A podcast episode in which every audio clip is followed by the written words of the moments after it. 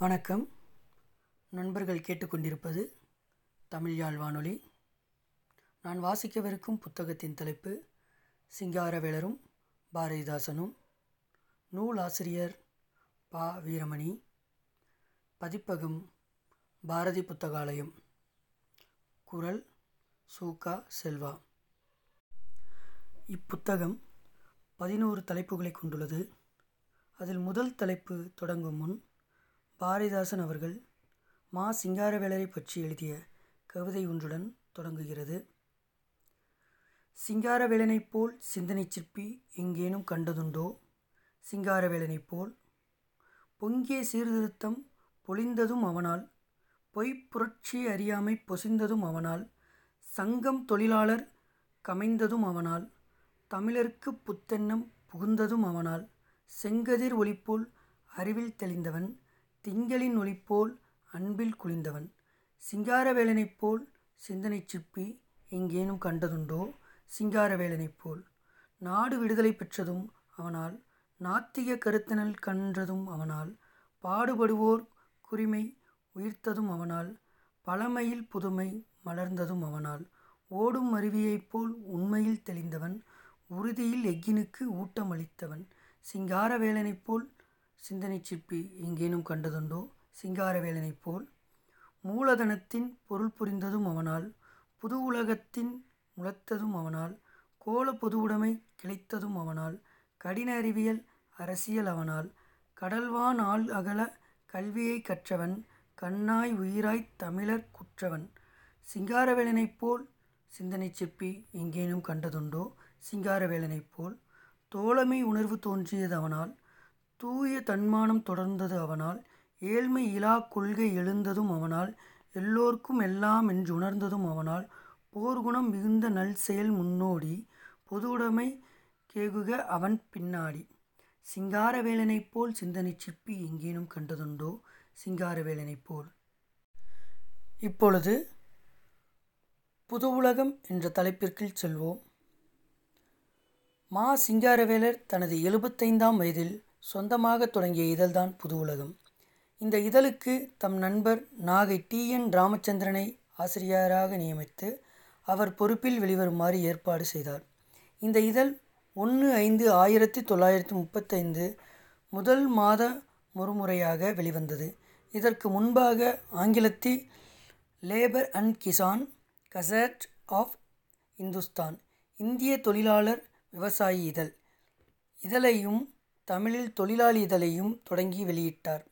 முதல் இதழ் ஒன்று அஞ்சு ஆயிரத்தி தொள்ளாயிரத்தி இருபத்தி மூணில் வெளிவந்தது. இரண்டாம் இதழ் அக்டோபர் ஆயிரத்தி தொள்ளாயிரத்தி இருபத்தி மூணில் வெளிவந்தது.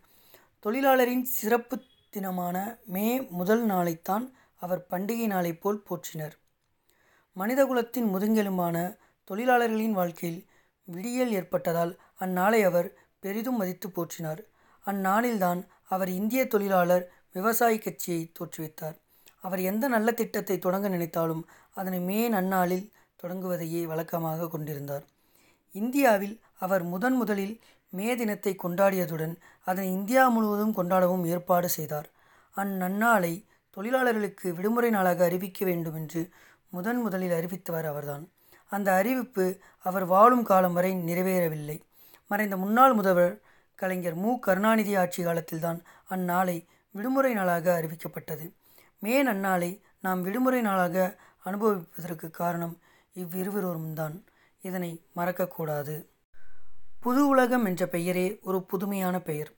துன்பமும் துயரமும் நிறைந்த பழைய உலகிலிருந்து விடுதலையாகி மகிழ்ச்சியும் அறிவும் நிறைந்து புது உலகத்தில் மக்கள் நுழைந்து வாழ்வாங்கு வாழ வேண்டும் என்பது அவரது குறிக்கோள்.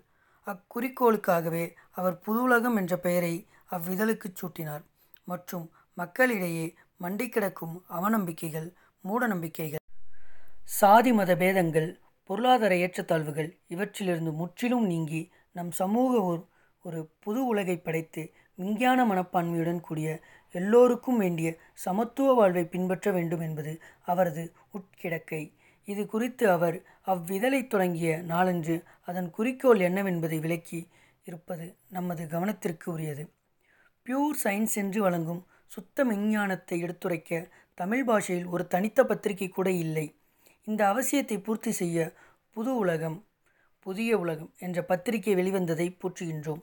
நமது பட்டணங்களில் உள்ள புத்தக புத்தகங்களில் சென்று பார்த்தால் ஒரு அருமையான காட்சியை பார்க்கலாம்.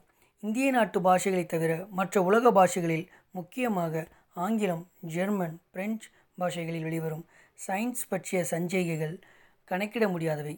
இந்த பாஷைகளில் சயின்ஸை பற்றிய பிரசுரங்கள் ஆயிரக்கணக்காக பார்க்கலாம். ஆனால் நமது தமிழ் பாஷையில் விஞ்ஞானத்தை பற்றி பிரசுரங்கள் ஒன்றேனும் இல்லை. இந்த குறையை நிவர்த்தி செய்வது தமிழ்நாடு மக்களின் முதற்கடமை என்று கருதுகிறோம். நமது சமூக வாழ்க்கை சோஷியல் லைஃப் உயர வேண்டுமானால் விஞ்ஞான முறை இன்னதென்று தெரிந்து கொள்ளல் அவசியமாகும். விஞ்ஞான முறையை பெரும்பான்மை மக்களுக்கு தெரிவிக்கமையால் அரசியல் துறையிலும் சமூக துறைகளிலும் தினசரி பழக்க ஒழுக்கங்களிலும் அறிவுடையாரும் தங்கள் பகுத்தறிவை உபயோகப்படுத்தாமல் மூட பழக்கங்களுக்கும் மூட எண்ணங்களுக்கும் ஆளாகின்றனர்.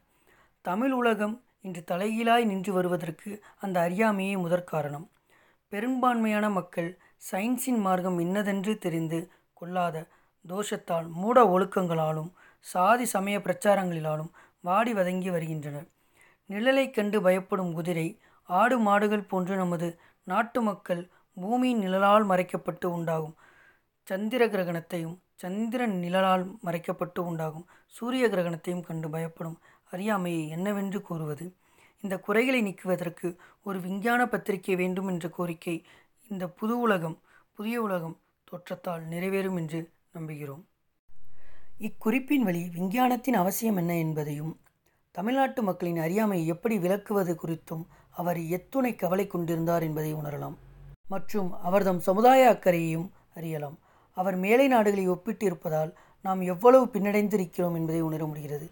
நம் மக்களிடையே கவ்வியிருக்கும் அறியாமையை அகற்றவும் அவர்களுக்கு புது சிந்தனையை ஊட்டவும் அவ்விதழை தொடங்கியுள்ளார். ஓர் அரசியல் தலைவர் அறிவியல் இதழை தொடங்கியிருப்பது குறிப்பிடப்பட வேண்டிய ஒன்றாகும். அக்காலத்தில் இது போன்ற சிந்தனையை உருவாக்கும் அரசியல் தலைவர்களை காண்பது மிக அரிது. அந்த இதழில் வெளிவந்த கட்டுரைகள் அனைத்தும் முக்கியமானவை. என்றாலும் இங்கு சில கட்டுரைகளின் தலைப்புகளை நோக்கினாலே உண்மையை அறியலாம்.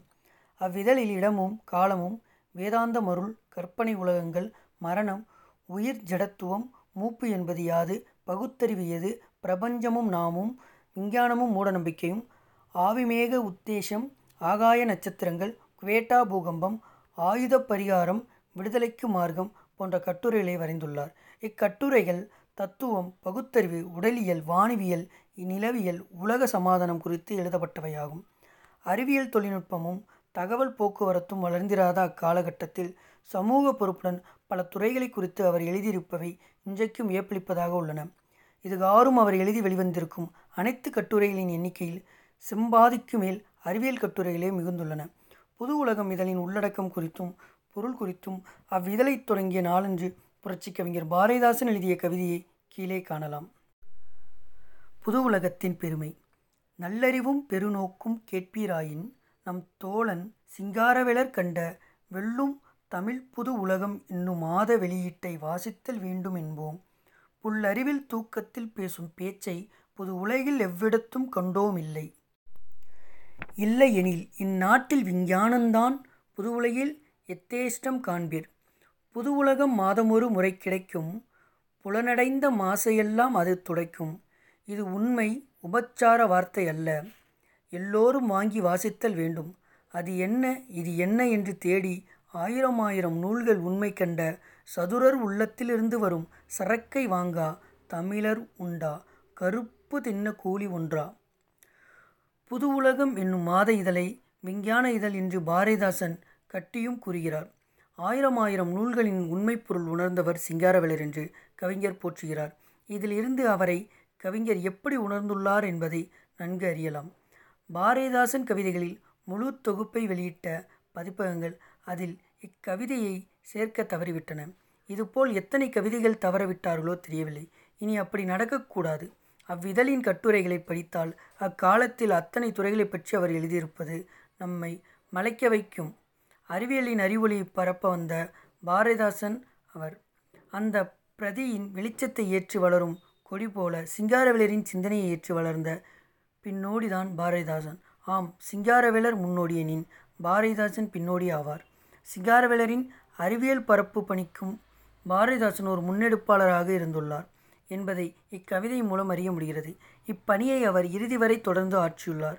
சிங்காரவேலரின் அறிவியல் இதழை விளம்பரப்படுத்தி அதன் வாயிலாக தமிழர்களுக்கு அறிவொளி பரப்ப வேண்டும் என்ற விளைவால் கவிஞர் இக்கவிதையை படைத்துள்ளார். இவ்விருவரும் புது உலகத்தை உருவாக்க வந்தவர்கள். புது உலகம் உருவாகட்டும். நாமும் உருவாக்குவோம்.